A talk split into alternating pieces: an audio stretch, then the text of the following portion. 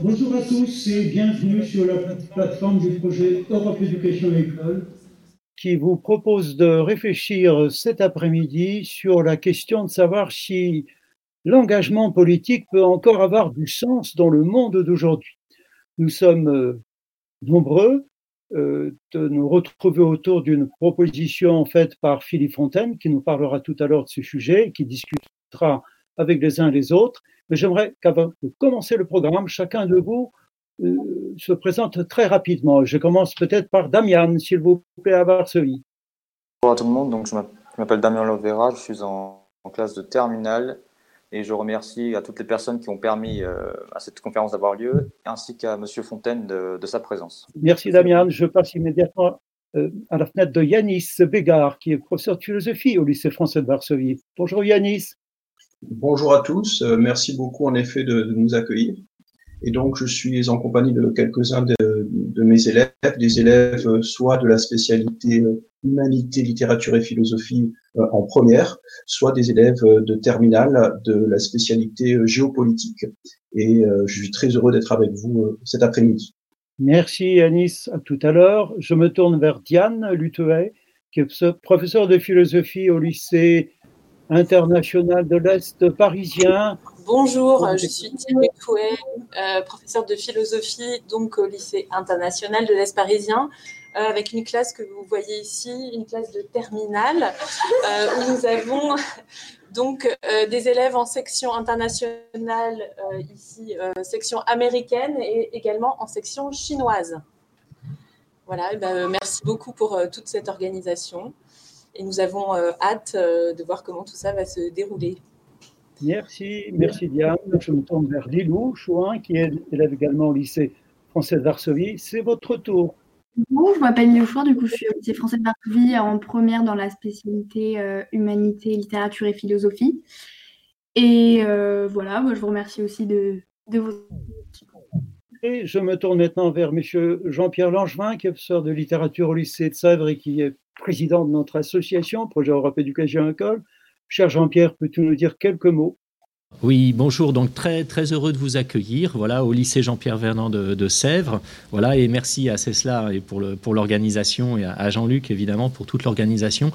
Euh, donc euh, ici, donc je, suis aujourd'hui euh, présent dans la dans la salle, notre salle de visioconférence, avec une classe donc de diplôme national des métiers d'art et du design, donc une classe de licence première année avec des étudiantes qui sont spécialisées en céramique et en textile.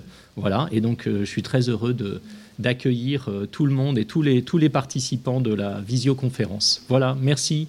On passe euh, au lycée Chanzy à Charleville-Mézières. Euh, donc on est avec la classe de Terminal 1 qui est ici derrière et les élèves euh, du club Sciences Po aussi euh, qui préparent euh, le concours Sciences Po de Lille, des, des les concours communs et, et, des élèves aussi qui sont engagés dans des actions par rapport à l'AMC, des actions civiques. Voilà, donc ils sont tous présents et on est heureux d'écouter Monsieur Fontaine. Merci Laurent. Je n'ai oublié personne. Si j'ai oublié Maria Pochak, je pense. Bonjour. Euh, je m'appelle Maria, je suis en première en spécialité HLP. Je suis euh, une élève de Monsieur Pagard. Et je remercie tout le monde pour sa présence. Merci à vous, Maria. Bienvenue.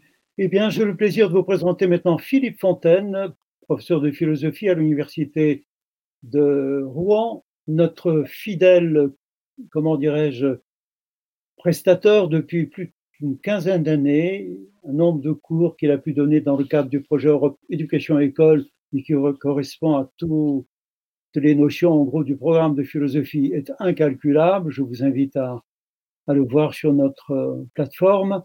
Cher Philippe, cet après-midi, vous allez nous faire, euh, euh, comment dirais-je, comprendre un peu ce que peut signifier cette question du sens de l'engagement politique. Je vous cède la parole avec tous nos remerciements. Nous sommes très, très, très reconnaissants de pouvoir euh, savoir que nous pouvons écouter malgré l'isolement dans lequel nous enferme cette pandémie de coronavirus qui paralyse tout, qui isole tout le monde. Voilà, la parole est donc à toi, cher Philippe. Merci beaucoup. Alors, euh, la question qui se pose à nous par conséquent, c'est cela se vient d'en rappeler l'intitulé, euh, et donc le suivant, l'engagement politique a-t-il encore un sens dans le monde aujourd'hui?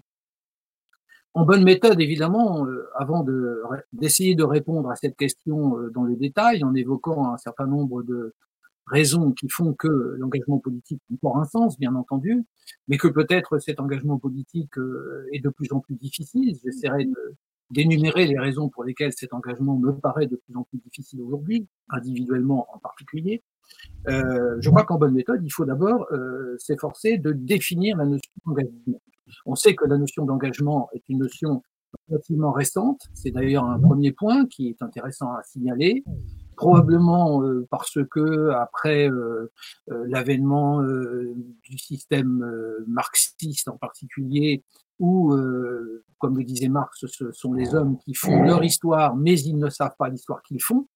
La première partie de cette définition est importante, ce sont les hommes qui font l'histoire. Donc cette prise de conscience selon laquelle ce sont les hommes qui font leur histoire, une prise de conscience euh, relativement récente, semble-t-il, et c'est la raison pour laquelle la notion d'engagement elle-même apparaît assez tardivement finalement dans le vocabulaire euh, politique ou de, de, la philosophie politique. Alors je disais simplement qu'il faut évidemment commencer par euh, se donner euh, une acception euh, sur laquelle nous pourrions être d'accord de la notion d'engagement. Donc il faut définir la notion d'engagement. Et je crois qu'on peut la définir de la façon suivante.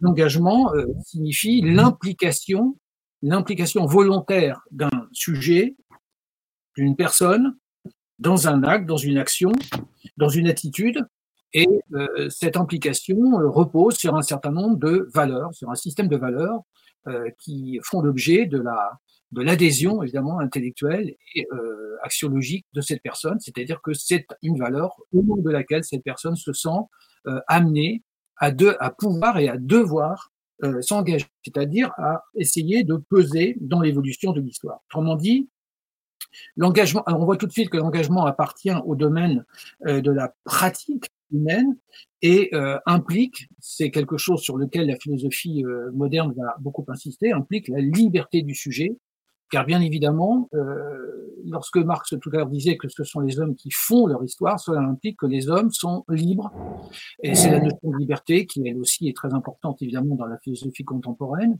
Et là, on peut penser bien sûr à un auteur comme Sartre pour lequel j'ai donné un certain nombre de, définitions qui vont apparaître progressivement. Sartre insistant beaucoup, comme chacun sait, sur l'idée que l'homme est libre et que quelle que soit la situation qui lui est faite, il est toujours libre de s'engager. La notion d'engagement est donc une notion très importante dans la philosophie euh, moderne. Euh, Sartre précisément sur l'idée que euh, l'engagement est d'abord de l'ordre du fait.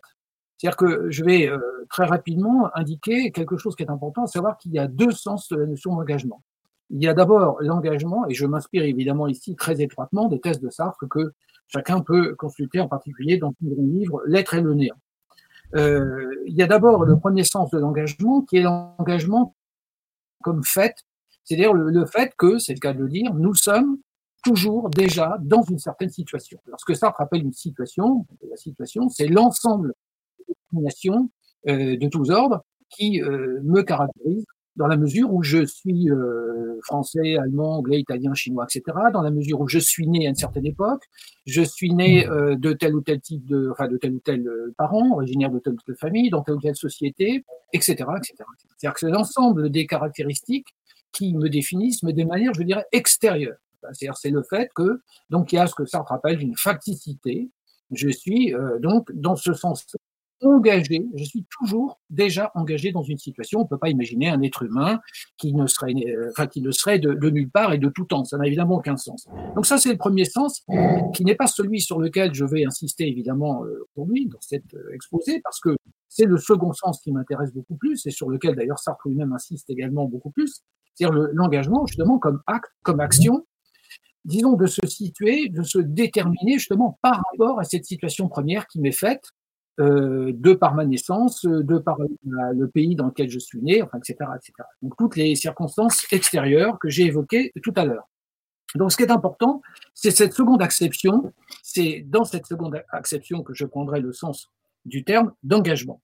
Euh, ce qui veut dire que il y a là une sorte de, de jeu de mots, si je puis dire. C'est-à-dire que pour évoquer l'engagement responsable, il faudrait évoquer une sorte de dégagement. Hein. C'est-à-dire que l'engagement implique un dégagement, si on peut dire les choses de cette manière. C'est-à-dire que euh, je ne peux m'engager que si précisément je suis capable de me dégager de quoi? Bah Justement de cette fameuse situation. C'est-à-dire que si je suis capable d'émerger de l'immédiateté de l'existence qui m'est faite, de cette facticité que j'évoquais, pour euh, euh, comprendre la situation dans laquelle je me trouve et pour savoir, et c'est mon choix évidemment, et c'est en cela qu'il faut être libre pour s'engager, pour savoir si je dois, oui ou non, accepter, euh, j'allais dire passivement, la situation qui m'est faite, de par ma situation objective, historique, culturelle, etc., ou si au contraire, j'estime devoir et pouvoir, ou pouvoir et devoir, justement, euh, modifier cette situation, c'est-à-dire finalement peser sur très indirectement peut-être, au niveau individuel d'abord, mais disons peser sur le sens de l'histoire, sur l'évolution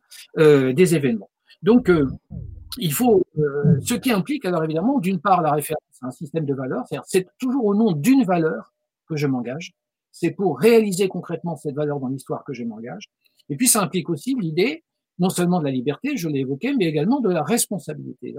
C'est-à-dire que je m'estime, en tant qu'acteur, en tant qu'agent historique, je m'estime euh, responsable d'une certaine façon, même à un niveau euh, individuel euh, qui peut paraître tout à fait insignifiant peut-être, mais justement il ne l'est pas, même au niveau individuel, j'estime que j'ai la possibilité de pousser sur l'évolution des événements. Donc je m'estime responsable de l'évolution historique. Alors, ces précisions de méthode étant faites, je crois qu'il faut toujours définir les termes du sujet sur lesquels nous sommes amenés à réfléchir. il faut tout de suite prendre conscience d'une sorte de paradoxe contemporain et qui finalement est ce qui peut-être peut mettre en branle notre, notre réflexion, notre désir de comprendre justement la, problématique de l'engagement aujourd'hui. Euh, il y a un paradoxe contemporain qui est que euh, notre époque, et euh, c'est déjà Albert Camus qui le, qui le disait, qui faisait allusion, Sartre le fera également, Merleau-Ponty, beaucoup d'autres encore, notre époque justement est celle où l'homme a pris conscience euh, de sa capacité à peser sur le sens de l'histoire, de sa capacité à peser sur l'évolution des événements. Je n'y reviens pas, je viens euh, d'y insister. Donc, autrement dit, nous sommes à une époque où c'est accru, en quelque sorte, notre conscience historique d'appartenir à euh, seule et même humanité. Et ce phénomène, évidemment, va s'accroître par euh, ce que l'on appelle la mondialisation ou la globalisation, dont je dirai un mot tout à l'heure conscience historique d'appartenir à une même et seule humanité, conscience que cette humanité a au fond son sort entre ses mains. Je crois qu'aujourd'hui, plus personne n'en doute, pas, y compris euh, du fait des différents problèmes qui s'opposent aujourd'hui à l'humanité tout entière, à l'échelle de la planète, et non pas des problèmes qui se poseraient à telle ou telle nation particulière, tel ou tel pays. La plupart des problèmes fondamentaux euh, auxquels nous sommes confrontés aujourd'hui sont des problèmes mondiaux qui engagent par conséquent l'humanité dans son ensemble. Donc, il y a cette première conscience historique qui caractérise notre société, euh, notre période contemporaine plutôt, et euh, l'homme qui a cette conscience de sa responsabilité. Il sait qu'il ne peut pas se, désolidariser pardon, de l'évolution historique. Mais en même temps, en même temps, ce qui est frappant, c'est un premier phénomène sur lequel je vais insister dans ma première partie. Euh, il y a une sorte de, de, de d'absence finalement d'un certain nombre d'individus, une sorte de désertion de la sphère de la citoyenneté. C'est-à-dire que euh, il y a à la fois, et c'est ce paradoxe sur lequel je voudrais m'arrêter, il y a à la fois le sentiment d'une entière responsabilité dans le déroulement de l'histoire et en même temps, en même temps, un sentiment croissant, alors peut-être d'impuissance, qui suscite une forme latente de, je dirais, de découragement et d'abstention de plus en plus marquée de la part des citoyens devant l'évolution d'un monde, peut-être parce que ce monde est globalisé précisément, euh, qui leur échappe. Euh, il est frappant de constater aujourd'hui que, euh, pour prendre quelques exemples très concrets, il y a ce que certains ont appelé la volatilité électorale, par exemple, le fait qu'un grand nombre de citoyens montrent une adhésion plus flottante, par exemple aux partis politiques, s'orientent, la plupart des citoyens s'orientent de façon individuelle, je vais revenir tout, de suite sur la question de l'individualisme évidemment, que les gens beaucoup de citoyens changent de, vote, disons, selon la nature ou les enjeux des élections, par exemple. Et on a vraiment le, sentiment, on pourrait prendre d'autres exemples, par exemple la, la perte d'adhérents au niveau des organisations syndicales. Il y a de moins en moins de gens qui, quel que soit le domaine dans lequel ils exercent leur métier, sont syndiqués ou sont, prennent la, carte de, leur parti. et d'une façon générale, lorsque les gens euh, prennent encore euh, leur adhésion, c'est pour des raisons plutôt, on pourrait dire, utilitaristes, que parce qu'ils ont vraiment le sentiment que de cette façon, ils vont concourir à, un combat euh, qui pourrait être un combat commun, dégageant simplement leur, leur personne. Par conséquent, c'est vraiment le paradoxe auquel nous sommes confrontés. Je crois que on ne peut pas échapper à la prise de conscience qu'il y a là une difficulté. Alors, un de plus en plus de nos contemporains, d'une façon générale, s'interrogent en effet sur euh, la nécessité ou même l'intérêt d'un engagement collectif. C'est pourquoi, en effet, euh, euh, il m'a paru intéressant de, traiter de cette question, dans le sens politique du terme, mais en prenant ici, attention, politique, c'est une précision qu'il faut faire, en prenant politique dans le vrai sens du terme, dans le sens noble, c'est-à-dire le sens grec, politique au sens de la police, c'est-à-dire de la cité, c'est-à-dire euh, de ce qui concerne euh, les citoyens dans leur ensemble, les affaires communes, la gestion des affaires communes de la cité, qui engage par conséquent l'existence de tous les citoyens euh, dignes de ce nom. Par conséquent, c'est évidemment dans, le sens, dans ce sens grec, en quelque sorte, qu'il faut prendre la notion d'engagement politique. alors, si nous acceptons l'idée qu'il y a bien ce, ce, paradoxe que je viens d'évoquer, il faut essayer d'en comprendre les raisons. Qu'est-ce qui fait qu'il y a cette désertion croissante de l'engagement politique aujourd'hui, euh, même s'il y a des lueurs d'espoir et si évidemment il y a un certain nombre de phénomènes qui contrebalancent plus ou moins cet euh, indifférentisme, comme dit un philosophe contemporain, mais j'y reviendrai plutôt dans la dernière partie ou dans la conclusion.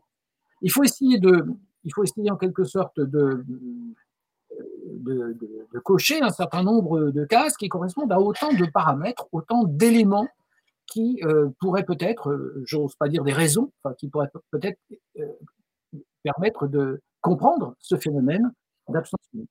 Le, premier phénomène, euh, c'est euh, l'avènement de ce qui caractérise les sociétés modernes ou post-modernes, comme disent certains philosophes, j'ai expliqué ça tout à l'heure, c'est l'avènement de l'individualisme, évidemment. C'est-à-dire qu'il y a tout de même un fait majeur, pour ne pas dire crucial, pour notre problématique. Ce fait majeur, c'est euh, le fait bien connu que notre société incarne historiquement le triomphe de l'individualisme.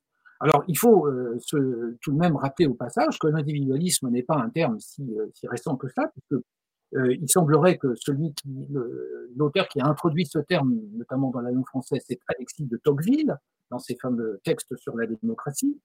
Et Tocqueville déjà signalait à son époque, n'est-ce pas, que ce qui lui paraissait caractériser le plus clairement les sociétés démocratiques en général, des sociétés démocratiques en général, modernes, par rapport aux sociétés aristocratiques de l'Ancien Régime, eh bien, c'est justement la notion d'individualisme. C'est-à-dire que c'est, pour le dire très rapidement, c'est l'émancipation de l'individu, et c'est ce qui caractériserait à ses yeux la, notion d'individualisme, c'est l'émancipation de l'individu par rapport au groupe. C'est-à-dire que l'individu va de plus en plus considérer qu'il euh, est le, sujet euh, essentiel. Il, euh, il, est de plus en plus convaincu que l'important, c'est son existence individuelle, c'est les circonstances de son existence individuelle, c'est la réalisation de soi, c'est la recherche d'un certain nombre de satisfactions personnelles, c'est le, fait de donner une importance croissante à un, intérêt privé sur l'intérêt collectif, etc. Et donc on voit bien que évidemment, cette, euh, cette percée de plus en plus importante de l'individualisme à l'époque moderne ou post-moderne, comme on dit maintenant, est évidemment quelque chose qui va euh, donner de plus en plus euh, de gage, en quelque sorte, à une forme, une forme d'abstention. Alors, toute l'ambiguïté du phénomène, par conséquent, vient euh, du fait que l'individualisme n'est pas en soi quelque chose de, complètement négatif. On pourrait même d'ailleurs considérer qu'il a entraîné certains bienfaits en termes d'émancipation à l'égard euh, des violences, à l'égard des puissances euh, ou des préjugés de l'ancien temps, à l'égard d'un pouvoir, par exemple, du type de celui qu'on avait dans les sociétés, justement, ces régimes. Donc, bien sûr, l'individualisme a eu des effets. Mais par ailleurs, il a contribué à développer un certain nombre de pathologies dont notre époque ne cesse de donner l'illustration. Et ces pathologies qui sont liées à l'individualisme, c'est d'ailleurs des choses qui ont été déjà vues par Tocqueville ou par Auguste Comte, par exemple, un peu plus tard, c'est par exemple l'égoïsme, l'égoïsme, contre lequel d'ailleurs Auguste Comte, pour ce qui le concerne, forgera le terme d'altruisme, l'égocentrisme, le narcissisme, prendre un certain nombre de vont participer en quelque sorte de la montée de cet individualisme. Autrement dit, autrement dit, cet individualisme va avoir comme conséquence le fait que l'on va assister à une diminution générale, voire à la, à la, à la fin peut-être même, de ce qu'on pourrait appeler un esprit de communauté. C'est-à-dire que euh, à partir du moment où la politique, et ça pose évidemment un problème, puisque la politique, dans le sens noble que j'ai rappelé tout à l'heure, c'est-à-dire ce dont on discute sur l'agora, en quelque sorte, où tous les gens concernés peuvent se réunir, prendre des décisions communes, comme c'était le cas à l'époque de la démocratie grecque, eh bien, euh, la politique concerne des choses d'importance, mais des choses euh, qui concernent l'intérêt commun, l'intérêt général, comme on pourrait dire également. Et la question, c'est est-ce qu'aujourd'hui, des individus qui sont de plus en plus, du fait de la montée de cet individualisme, de plus en plus repliés d'une certaine façon sur eux-mêmes, ou en tout cas dont la tentation du repli sur soi est de plus en plus grande, est-ce que ces individus peuvent encore, en effet, participer à, cette, euh, à ce, travail, à cette culture, en quelque sorte, du bien commun, de l'intérêt général que je viens euh, d'évoquer euh, Il y a donc une individualisation euh, à marche forcée de l'existence, comme, l'a montré par exemple le philosophe américain Charles Taylor, euh, par exemple, dans son livre sur euh, les sources du moi, il montre bien que nous finissons, nous nous rattachons maintenant les uns aux autres euh, non plus parce que nous avons le sentiment d'un intérêt collectif et commun, mais pour des raisons qui sont toujours particulières, qui sont par exemple des, ce qu'il appelle des rôles partiels, c'est-à-dire des, questions de, de, corporation ou du fait qu'un groupe d'individus peut avoir un intérêt commun sur un sujet précis, mais pas forcément sur tout le reste, etc. Et donc on voit bien qu'il y a ce qu'il appelle une individualisation à marche forcée, il y a ce que d'autres philosophes comme euh, Castoriadis appellent une privatisation croissante, etc., de, de l'individu. Alors, dans ces conditions, euh, une des expressions, euh, l'expression affective de l'individualisme, c'est le narcissisme. Il y a une forme de narcissisme indiscutable, euh, qui n'est pas seulement un, trait idiosyncratique, qui ne concerne pas seulement, j'allais dire, les, psychologues, mais c'est aussi la conséquence de ce grand mouvement d'individualisation qui est apparu en Europe à partir de la Renaissance et qui a fait que de plus en plus, je n'ai pas le temps malheureusement de, décliner le, mouvement d'ensemble euh, qu'on pourrait repérer au niveau philosophique d'ailleurs, à travers euh, les philosophes de la Renaissance, puis ensuite euh, les philosophes de l'âge classique, un philosophe comme Descartes qui va donner énormément d'importance à l'ego cogito, comme chacun sait, dont on considère qu'il est le père de la subjectivité moderne par exemple, etc. Enfin, il y a tout un mouvement dans l'histoire des idées, dans l'histoire de la philosophie qui serait tout à fait passionnant à suivre, et où on verrait en effet que le mouvement des idées est allé de plus en plus vers euh, l'idée que le sujet central, eh bien, c'est justement le moi, c'est l'ego, et que ce sujet euh, est de plus en plus autonome, en tout cas il doit l'être, il est de plus en plus libre, il, est, euh, il va essayer de se construire, de se réaliser dans son identité, et cette identité dépend de plus en plus de lui-même, et non plus du rattachement à une sorte de communauté ou à des affiliations qui sont de l'ordre de la communauté parce que c'était le cas dans les sociétés, par exemple, primitives ou traditionnelles, euh, où il y avait évidemment euh, une sorte de tradition qui faisait autorité et à laquelle l'individu ne pouvait, euh, ne pouvait pas déroger. Donc, il n'y avait pas de, liberté individuelle, ou plutôt la liberté individuelle consistait à être en accord avec cette tradition, en accord avec cette autorité qui venait du passé, et, et manifestement, ça n'est plus le cas aujourd'hui. Par conséquent, aujourd'hui, on a plutôt affaire, on voit, on voit apparaître, on voit se propager euh, aussi bien au niveau individuel qu'au niveau collectif d'ailleurs, un certain nombre d'attitudes ou de comportements qui sont fondés sur une psychologie plutôt égocentrique, euh, narcissique, euh, ce qui serait pas grave dans l'absolu, mais ça l'est dans la mesure où évidemment cette psychologie égocentrique et narcissique est tout simplement destructrice du contrat social, du contrat social. Donc il y a une sorte d'individualisme qui va déboucher sur un subjectivisme exacerbé, qui euh, délégitime et qui décrédibilise en quelque sorte euh, insidieusement toute tentative d'engagement au plan collectif. Et c'est une explication, me semble-t-il, entre autres, c'est une explication parmi d'autres, il y en a sans, doute beaucoup d'autres, je vais essayer d'en trouver quelques autres, qui explique en tout cas qu'il y a ce retrait, en quelque sorte, et cette espèce d'abandon, de, désertion plus ou moins massive de la sphère de la citoyenneté.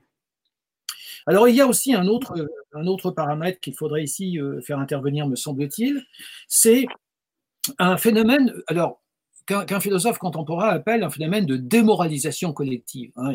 Christian Godin a écrit un, livre qui s'appelle sur la démoralisation. Alors, de, quoi s'agit-il? Bah, je, je, référerai d'abord à un autre ouvrage d'un autre philosophe contemporain, Gilles Lipovetsky, pardon, qui euh, a écrit un livre euh, au titre tout à fait évocateur qui s'appelle Le crépuscule du devoir. Et dans ce livre-là, euh, il montre bien que ce qui caractérise la modernité, c'est au sein de la, sphère, de la citoyenneté, c'est la prévalence, la prépondérance des, droits individuels sur les obligations collectives. Pour le dire de façon qui est toujours un, un, peu schématique probablement, mais ça permet de bien fixer les idées. Au fond, il montre bien qu'il y a une prévalence des droits individuels, et là il faut insister sur droit et sur individuel, par opposition aux obligations collectives. Et là aussi, bien sûr, les deux termes sont importants. Alors, l'importance des, droits individuels, euh, bah, c'est quelque chose qui participe alors à ce que beaucoup d'auteurs aujourd'hui considèrent comme une idéologie, et qui est l'idéologie dite des droits de l'homme, euh, alors sur lesquels là aussi beaucoup, beaucoup d'auteurs ont, écrit des choses euh, tout à fait passionnantes, et dont on peut montrer, notamment Marcel Gaucher par exemple, dont on peut montrer que cette idéologie des droits de l'homme, qui semble-t-il dans un premier temps euh, euh, fait bonne figure et paraît tout à fait respectable évidemment, n'est-ce pas, et euh, on pourrait partir de, enfin on pourrait considérer que ça part d'un très bon sentiment, n'est-ce pas, qui, qui, qui sera contre l'idéologie des droits de l'homme? Personne semble-t-il. Simplement, si on analyse les choses en profondeur, on s'aperçoit que cette idéologie des droits de l'homme euh, a fini par avoir un certain nombre d'effets qu'on pourrait presque considérer comme pervers, n'est-ce pas, des effets secondaires, des effets indésirables, comme on dit parfois à propos de certains médicaments, dans la mesure où justement elle a fini par euh, balayer tout sur son passage, par devenir absolument envahissante, au point que aujourd'hui, euh, la plupart de nos contemporains considèrent qu'ils ont d'abord des droits et accessoirement des devoirs, n'est-ce pas? Et on voit bien qu'il y a une espèce de d'explosion exponentielle des revendications individuelles euh, dans tous les domaines. On pourrait donner plein d'exemples, mais chacun et chacune les a euh, présents euh, à l'esprit, ces exemples. Pas, il suffit juste de regarder l'actualité, de suivre un peu ce qui se passe au jour le jour. Chacun ne cesse de réclamer, de revendiquer le droit à être ce qu'il est ou ce qu'elle est, à revendiquer tel ou tel type de goût, telle ou telle préférence subjective, etc., sans aucun souci euh, sans aucun souci de ce qui pourrait constituer éventuellement un intérêt général.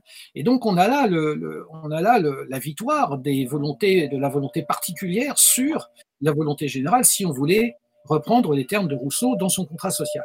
Et donc évidemment c'est un réel problème parce que euh, on voit bien que là euh, cette perte du sens d'un intérêt commun, de cette décence commune dont parlait George Orwell, peut-être, n'est-ce pas? Cette perte-là est extrêmement délétère et a des effets euh, insidieux qui, euh, lorsque cette explication s'ajoute à d'autres, en, particulier un, relatif sentiment euh, d'impuissance, au fond, individuel, devant devant un destin, devant une histoire qui prend davantage la figure d'un destin ou d'une fatalité, sentiment accentué encore une fois par le phénomène de la mondialisation ou de la globalisation, fait que on est peut-être euh, en présence du phénomène que j'ai évoqué euh, à l'instant. Alors, je crois qu'il me reste pas beaucoup de temps pour la première partie.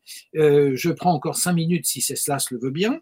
Et pour aborder un dernier point, qui est d'ailleurs qui, qui, conforte ou qui confirme tout ce que je viens de dire évidemment, qui serait une raison supplémentaire ou une approche, un éclairage différent, l'avènement de ce que un philosophe très très important, euh, philosophe polonais, Zygmunt Paulman, euh, dans un certain nombre de livres, euh, qui fait une analyse implacable, n'est-ce pas, du monde contemporain, appelle euh, l'avènement d'une société liquide. Alors c'est très curieux, n'est-ce pas, de parler d'une société liquide. Euh, ça paraît une curieuse, une curieuse métaphore, mais quand on le lit, on voit très bien ce qu'il veut dire. C'est-à-dire cette euh, qu'est-ce que ça signifie une société liquide ou un monde liquide? C'est que le monde paraît euh, beaucoup moins solide qu'auparavant. Il a perdu son, euh, son apparence d'unité, de continuité, parce qu'il n'est plus, nous ne sommes plus aujourd'hui, notre existence n'est plus, plus placé dans un ensemble significatif qui fait sens, où toutes les parties peuvent se relier en quelque sorte à, un tout, selon une totalité, pas seulement additive, mais éventuellement organique. Et par conséquent, le monde dans lequel nous vivons, dit-il, semble marqué par la fragmentarité la discontinuité et l'absence de conséquences. Alors, il faudra avoir le temps de commenter chacun de ces termes. cette liquidité, ce que Bauman, Zygmunt Bauman appelle la liquidité, constitue en tout cas, et c'est ce qu'il montre très bien dans ses ouvrages, un, obstacle majeur à l'engagement. Euh, parce qu'il le constate, euh, nous, euh, nous, répugnons de plus en plus à nous engager, parce que l'engagement, par définition, implique le sentiment d'une responsabilité. L'engagement implique le fait que nous nous engageons. S'engager, c'est par définition se projeter dans l'avenir, vers l'avenir. C'est s'engager, c'est engager l'avenir, et c'est engager mon avenir. C'est à moi de tenir évidemment ma promesse, car un engagement, c'est une sorte de promesse au fond. Et faudrait avoir le temps là aussi de montrer que euh, nous sommes de plus en plus dans, une, dans un monde où ce qui compte et ça c'est la conséquence de l'individualisme que j'ai évoqué à l'instant, euh, ce qui compte, c'est le présent, c'est l'investissement du sujet dans un présent, qui est d'ailleurs un présent sans épaisseur, hein, ça n'est pas le présent vivant euh, de, de chez Husserl d'une certaine façon. Hein, c'est un présent sans épaisseur et qui a rompu ses liens avec à la fois le passé, puisqu'on considère aujourd'hui que dans notre société, le passé, la tradition, etc., n'ont aucune espèce d'autorité sur nous. Et d'ailleurs, c'est ce dont nous nous sommes euh, complètement euh, débarrassés, pas, historiquement parlant et idéologiquement parlant. Et d'autre part, nous sommes confrontés à un présent euh, qui n'a pas de perspective sur l'avenir parce que malheureusement là encore et Dieu sait si c'est que Dieu sait si on ne peut pas contester ce que je dis là en particulier aujourd'hui, à travers les multiples crises que nous traversons, l'avenir apparaît de plus en plus incertain euh, et par conséquent angoissant et prend euh, de plus en plus l'avenir d'une sorte de catastrophe annoncée, n'est-ce pas, beaucoup plus que d'un avenir radieux, comme on a pu le croire à une certaine époque, en fonction de certaines idéologies qui constituer ce que le philosophe Jean-François Lyotard a appelé euh, des grands récits émancipateurs. Et euh, ces grands récits émancipateurs, je vais conclure ma première partie là-dessus, sont de l'ordre était, avec le marxisme par exemple, évidemment, l'avènement d'une société sans classe, parfaite, etc. Mais il y a eu aussi la possibilité de l'avènement d'un monde entièrement pacifié, la croyance dans la victoire ultime et finale de la raison, avec les philosophes des Lumières, par exemple. Et enfin, peut-être plus près de nous, l'idée d'une croyance dans une sorte de progrès euh, dont les sciences et les techniques euh, seraient les vecteurs principaux, hein, c'est-à-dire le fait que euh, toutes les, tous les problèmes de l'humanité se trouveraient réglés euh, définitivement grâce au progrès des sciences, grâce au progrès des techniques, grâce au progrès de la raison. Or, nous savons aujourd'hui, malheureusement, que ce n'est pas le cas et que le progrès technico-scientifique, si l'on peut dire, euh, ne cesse de poser de nouveaux problèmes à l'humanité. Et je dirais que loin de résoudre les problèmes de l'humanité, il ne fait parfois que euh, les accroître. De telle sorte d'ailleurs que et je conclurai là-dessus, le mot progrès aujourd'hui est devenu un mot presque honteux et l'on préfère parler évidemment de développement mais euh, chacun comprendra à quel point ce mot de développement est ambigu, ambivalent et cache bien son jeu. Voilà, je vous remercie et je rends la parole à Ceslas peut-être pour euh, la suite du programme. Merci beaucoup. Merci. Merci à toi, cher Philippe. Euh, je me tourne maintenant vers les élèves de Jean-Pierre Langevin au lycée Jean-Pierre Vernant à Sèvres pour recueillir leurs réflexions et leurs contributions, voire leurs questions sur ce sujet. Cher Jean-Pierre, la parole est à vous. Voilà, oui. Merci, merci donc à, Philippe Fontaine et merci c'est. Donc on, va prendre la parole tout de suite. Donc euh, les, étudiantes ont été vraiment passionnées par l'idée de ce, débat et donc elles ont préparé ici une, intervention. Elles se sont elles-mêmes donc euh, engagées. Hein, voilà, elles sont, toutes majeures aussi, et donc voilà, elles se sentaient vraiment concernées par cette question aussi de, l'engagement qui, malgré tout, est, est liée aussi, pourquoi pas, à l'idée d'un vote possible. Voilà, et donc je leur euh, cède la parole tout de suite, donc Juliette, Anna et ensuite Lucie qui vont prendre la parole alternativement. Merci. Merci. Alors bonjour. L'action de s'engager, peu importe le domaine, est par définition le fait de se dédier personnellement à une cause que l'on applique et le respecte elle représente la loyauté que l'on a envers notre décision et notre pensée. S'engager, c'est au final mettre en avant sa stabilité morale au sein d'un groupe d'individus, par sa force d'affirmer un choix, une idée, et de les appliquer malgré le fait qu'ils puissent déplaire, être contrés, critiqués. L'engagement politique est le premier engagement social majeur d'un individu. L'homme se doit de prendre parti pour une idéologie qu'il considère bonne au développement de la société dans laquelle il vit. Par conséquent, il souhaite par ce choix faire avancer toute une nation en militant pour des initiatives et des décisions à visée sociale. Faire des choix est une action difficile rencontrée quotidiennement chez tous les individus. Notre politique actuelle, qui se base principalement sur la médiatisation excessive des idées, engendre un risque. Elle laisse au sein du divertissement la propagation des réels problèmes et enjeux politiques. Par conséquent, la mauvaise diffusion des idées dévalorise les potentiels engagements existants, les rendant insignifiants, confus ou bien ridicules. Prendre une décision peut se révéler être angoissant ou déstabilisant. C'est cette instabilité de l'esprit sans cesse contrée qui fait reculer l'envie d'une personne de s'engager pour sa patrie. C'est donc sous un contrôle et une pression médiatique que les individus seraient contraints à faire leur choix. Cela mènerait à un désintérêt pour la politique car peu représentés, certains ne prendraient plus position. La politique deviendrait source de divertissement qui, qui irait à l'encontre, qui irait à l'encontre de ses réels objectifs. Les conséquences sont aujourd'hui que les votes se révèlent être un choix fait par élimination, comme le dit Machiavel dans son livre Le Prince de 1532. En politique, le choix est rarement entre le bien et le mal, mais entre le pire et le moindre mal. C'est en motivant les citoyens, dès leur plus jeune âge, que des engagements fructueux pourraient voir le jour, en offrant à la politique ses meilleurs éléments. Bonjour. Eh bien, pour rebondir sur le discours de Juliette, on peut parler de la notion de choix politique. Notre génération vit dans un monde où l'action politique est certes dévalorisée, car ses représentants, l'image du peuple est symbolisée par des politiciens qui ne semblent ne plus rimer avec la recherche d'un idéal de justice et d'harmonie, avec la recherche de la vérité, comme le dit très bien la théologienne Marion Mullet-Collard. Ces personnages politiques parlent par des chiffres et cela peut paraître comme un débat lointain, assez inhumain. Ils se contredisent, s'attaquent constamment. Qui a tort Qui a juste? Peut-on avoir confiance en eux? Car nous ne les connaissons pas vraiment. Mais cela ne veut pas dire qu'il faut alors fuir ni être passif à la vie de la cité, bien que certains trouvent la paix en s'en excluant totalement. L'humain est un être complexe qui aborde bien des sujets différents et on ne peut pas être en accord total avec l'autre. Et si le fait de faire des choix politiques, voter, s'engager peut faire peur, c'est parce qu'il faut alors assumer ces choix et les exposer, et alors mettre à jour nos failles et nos instabilités. Prendre la parole, comme euh, le font les artistes, c'est s'attendre à avoir des ennemis, des opposants, savoir accepter qu'il y a toujours une part qui, qui nous échappe. Et nous sommes des hommes, mais par définition, la politique habite en nous, par nos sens. Nous avons le temps de réfléchir, de penser. C'est une forme de liberté. Et les politiciens, peut-être, détiennent le pouvoir, mais il n'y a pas qu'à travers eux qu'on peut projeter la politique, car le pouvoir, c'est faire pouvoir à l'autre aussi, faire pouvoir au peuple euh, de participer, de prendre la parole. Et ce qui est fondamental, c'est de savoir écouter l'autre, débattre et comprendre, faire évoluer les opinions, car chaque homme en est capable.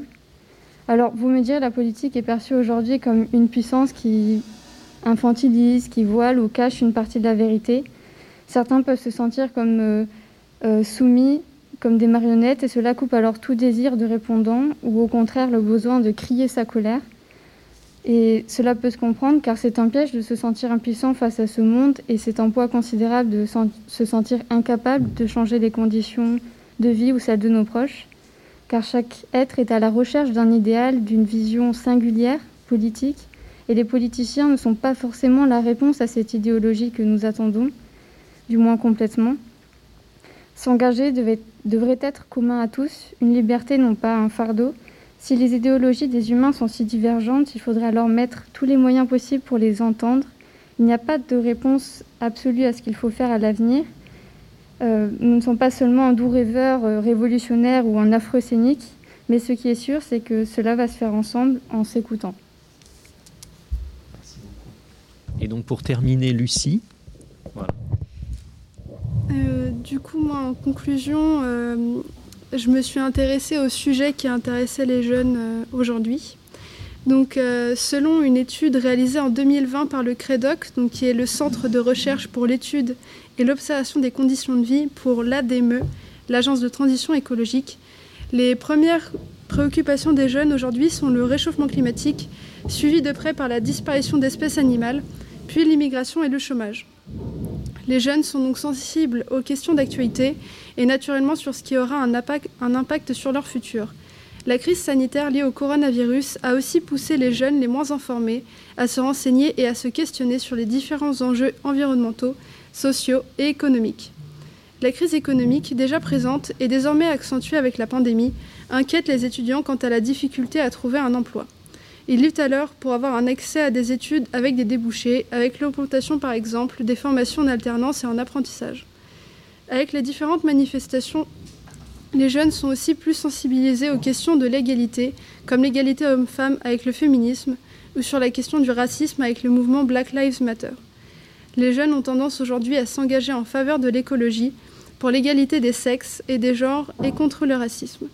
Nous avons aujourd'hui la possibilité de nous engager pour un avenir construit en commun avec une communauté consciente des enjeux écologiques et de son devoir de respecter l'environnement.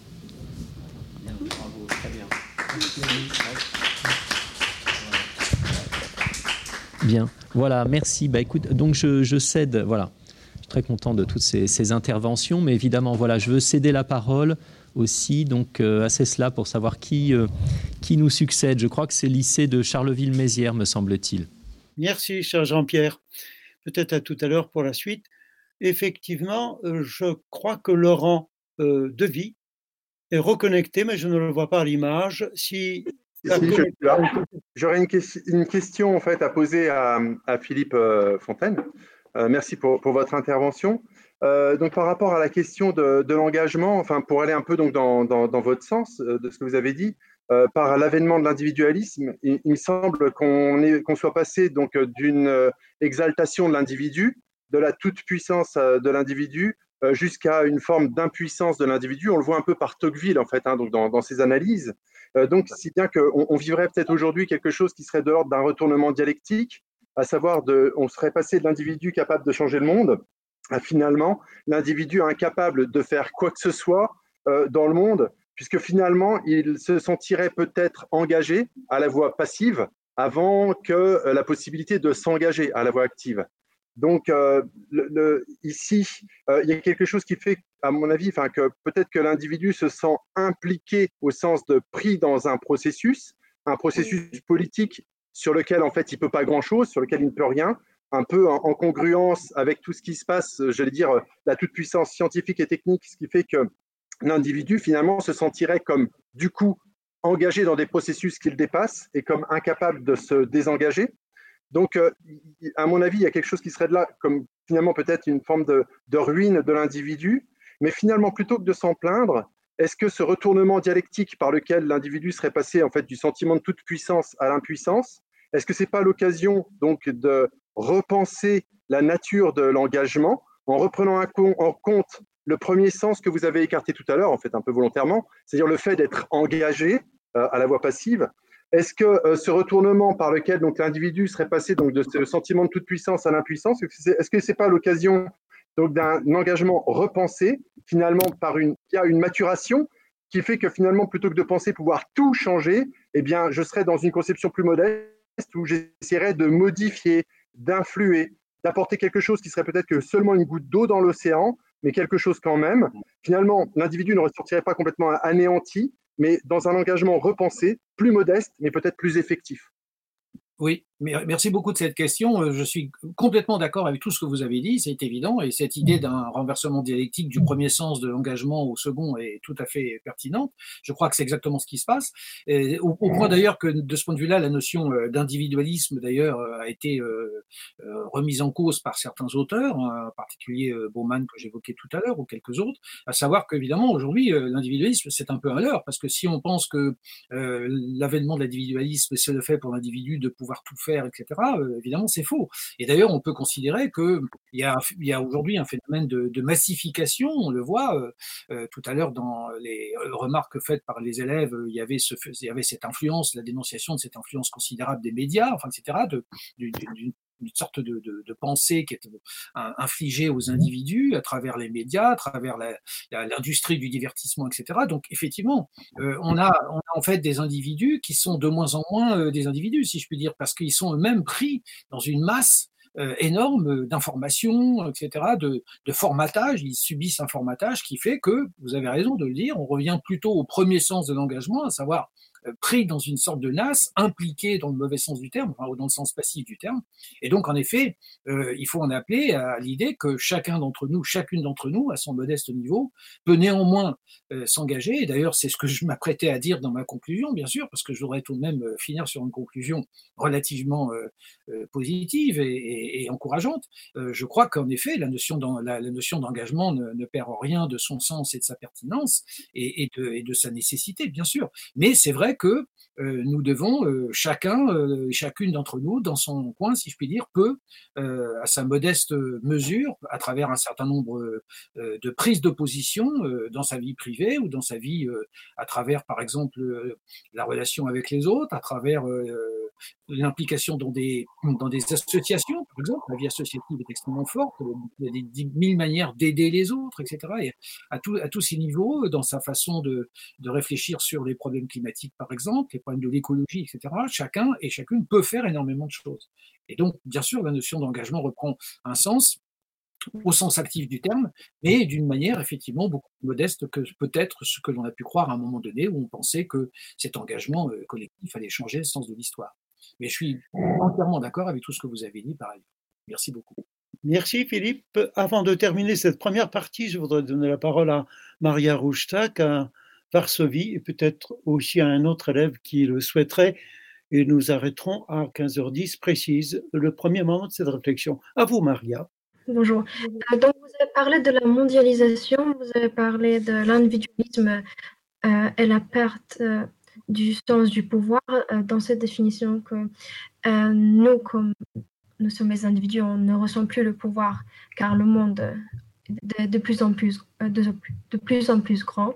Est-ce qu'on ne devrait pas redéfinir la définition de l'engagement dans ce sens-là où dans notre monde, on a une nouvelle manière de s'engager par les réseaux sociaux, par l'Internet qu'on a découvert pendant l'épidémie du coronavirus, où euh, une nouvelle manière de vote a apparu, qui était une vote euh, par correspondance. Euh, est-ce qu'on ne devrait pas redéfinir cette définition d'engagement? C'est ma question. Oui, euh, une, une, réponse euh, rapide, oui, euh, c'est à peu près ce qu'on vient de dire par rapport à l'intervention précédente, c'est-à-dire que la notion d'engagement aujourd'hui, en effet, doit être redéfinie, remaniée, etc. Bon, là, là où je serais plus, plus prudent, mais j'ai pas le temps de développer ça, évidemment, c'est sur le rapport avec les, les réseaux sociaux. inutile de vous dire que je serais beaucoup plus réservé sur le rapport aux réseaux sociaux, qui me paraissent aujourd'hui le meilleur exemple, euh, enfin le recours aux réseaux sociaux ne paraît pas être le meilleur exemple de l'engagement même si bien sûr il peut y avoir un usage euh, très intéressant dans des cas de figure particuliers euh, des, des, réseaux sociaux, où en effet on peut diffuser une information, un message très rapidement à un très grand nombre de gens, et ça peut avoir une pertinence dans des situations historiques de, de crise, on l'a vu euh, en particulier comme, je, je, ne sais pas, de moyens de résistance à, dans le cas de, de, où on a affaire à un État totalitaire, ou des choses de genre, ou des situations critiques, des, des, des, des raisons d'État instaurées de façon un peu arbitraire, enfin des parenthèses institutionnelles euh, qui, dans certains régimes, euh, évidemment, euh, font que là, on peut être amené à faire appel aux réseaux sociaux, qui peuvent en effet être une alternative, mais pour le reste, dans un pays, j'allais dire, démocratique, les réseaux sociaux me paraissent plutôt représenter un danger qu'une voie de salut, ne serait-ce que parce qu'il n'y a aucune espèce de, probité intellectuelle et philologique au niveau de ce qui est dit sur les réseaux sociaux. Donc, je, je pense que là, il faut être beaucoup plus prudent euh, qu'acteur de ces réseaux sociaux. Je pense qu'il faut procéder autrement et intellectuellement, ça me évident. Mm. Euh, je suis plutôt surprise sur la euh, réponse que l'engagement politique sur les réseaux sociaux est un exemple plutôt négatif euh, de ce que j'ai compris. Euh, je suis bien d'accord parce que les fake news, comme on l'a dit, sont de plus, en plus nombreux. Je voudrais remercier pour la réponse. Merci. Merci, Merci à vous. Merci pour votre question.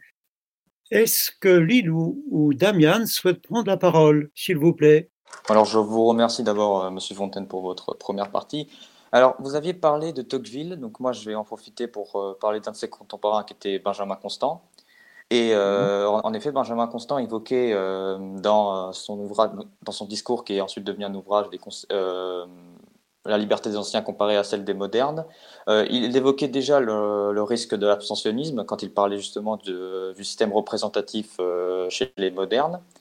Et après, là où, en, en, revanche, ah, vous avez, après, vous avez parlé de qu'avec le narcissisme, euh, on, est, on est dans l'impossibilité de faire, euh, on est impossible de faire la politique dans le narcissisme, dans le sens de, euh, des intérêts communs. Or, si je reprends encore une fois Benjamin Constant, on voit bien que la démocratie grecque et la démocratie à Athènes était possible par, le, par la présence des esclaves, d'une part, et deuxièmement, qu'elle qu'elle se faisait parce que euh, la société euh, grecque qui participait justement à la vie politique de la cité était euh, plus ou moins était plus ou moins homogène, du moins beaucoup plus homogène que, que, nos sociétés actuelles qui sont extrêmement hétéroclites. Et ce caractère hétéroclite de nos sociétés est selon moi et vous, vous me direz, puisque c'est là, là ma question, vous me direz ce que vous en pensez, mais selon moi, c'est également ce caractère hétéroclite qui participe, participe à l'individualisme. Alors, le lien de causalité reste, euh, je, l'ignore, mais il faudrait se pencher là-dessus.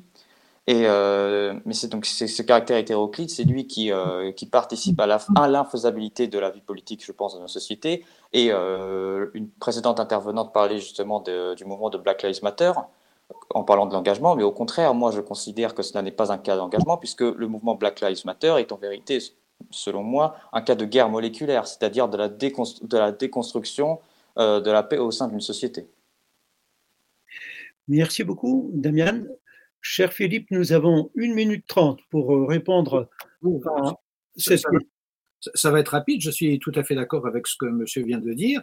Euh, évidemment, le caractère mm. hétéroclite de nos sociétés, bien entendu. Alors, la, la, la corrélation entre narcissisme, individualisme, etc., c'est probablement, euh, ça, ça, va dans les deux sens, si je puis dire. Hein. Je ne sais pas si on peut établir une antécédence d'un facteur par rapport à l'autre, mais il est certain que le résultat est le même. C'est-à-dire qu'il y a, donc il y a, il y a ce que, ce que, ce que Bauman appelle une, une fragmentation extraordinaire de la société, qui, mais qui est une des conséquences, encore une fois, de l'idéologie des droits de l'homme, ce qui est que chaque individu considère que son, j'allais dire, son devoir n'est pas de participer à, un engagement collectif euh, en fonction d'un bien commun, mais que j'allais presque dire son devoir, c'est de se réaliser, comme on dit si bien euh, soi-même, etc., de se réaliser dans la totalité de, de sa personnalité et, de, et des différents, euh, dans les différents domaines qui nous intéressent, etc.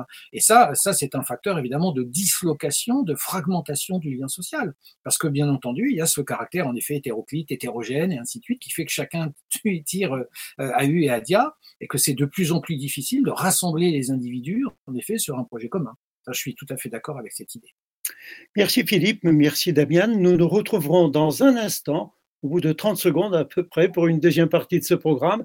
Pour ceux qui nous suivent en direct sur euh, YouTube et sur Dailymotion, je signale que très bientôt nous éditerons également une version simplement audio de ce programme.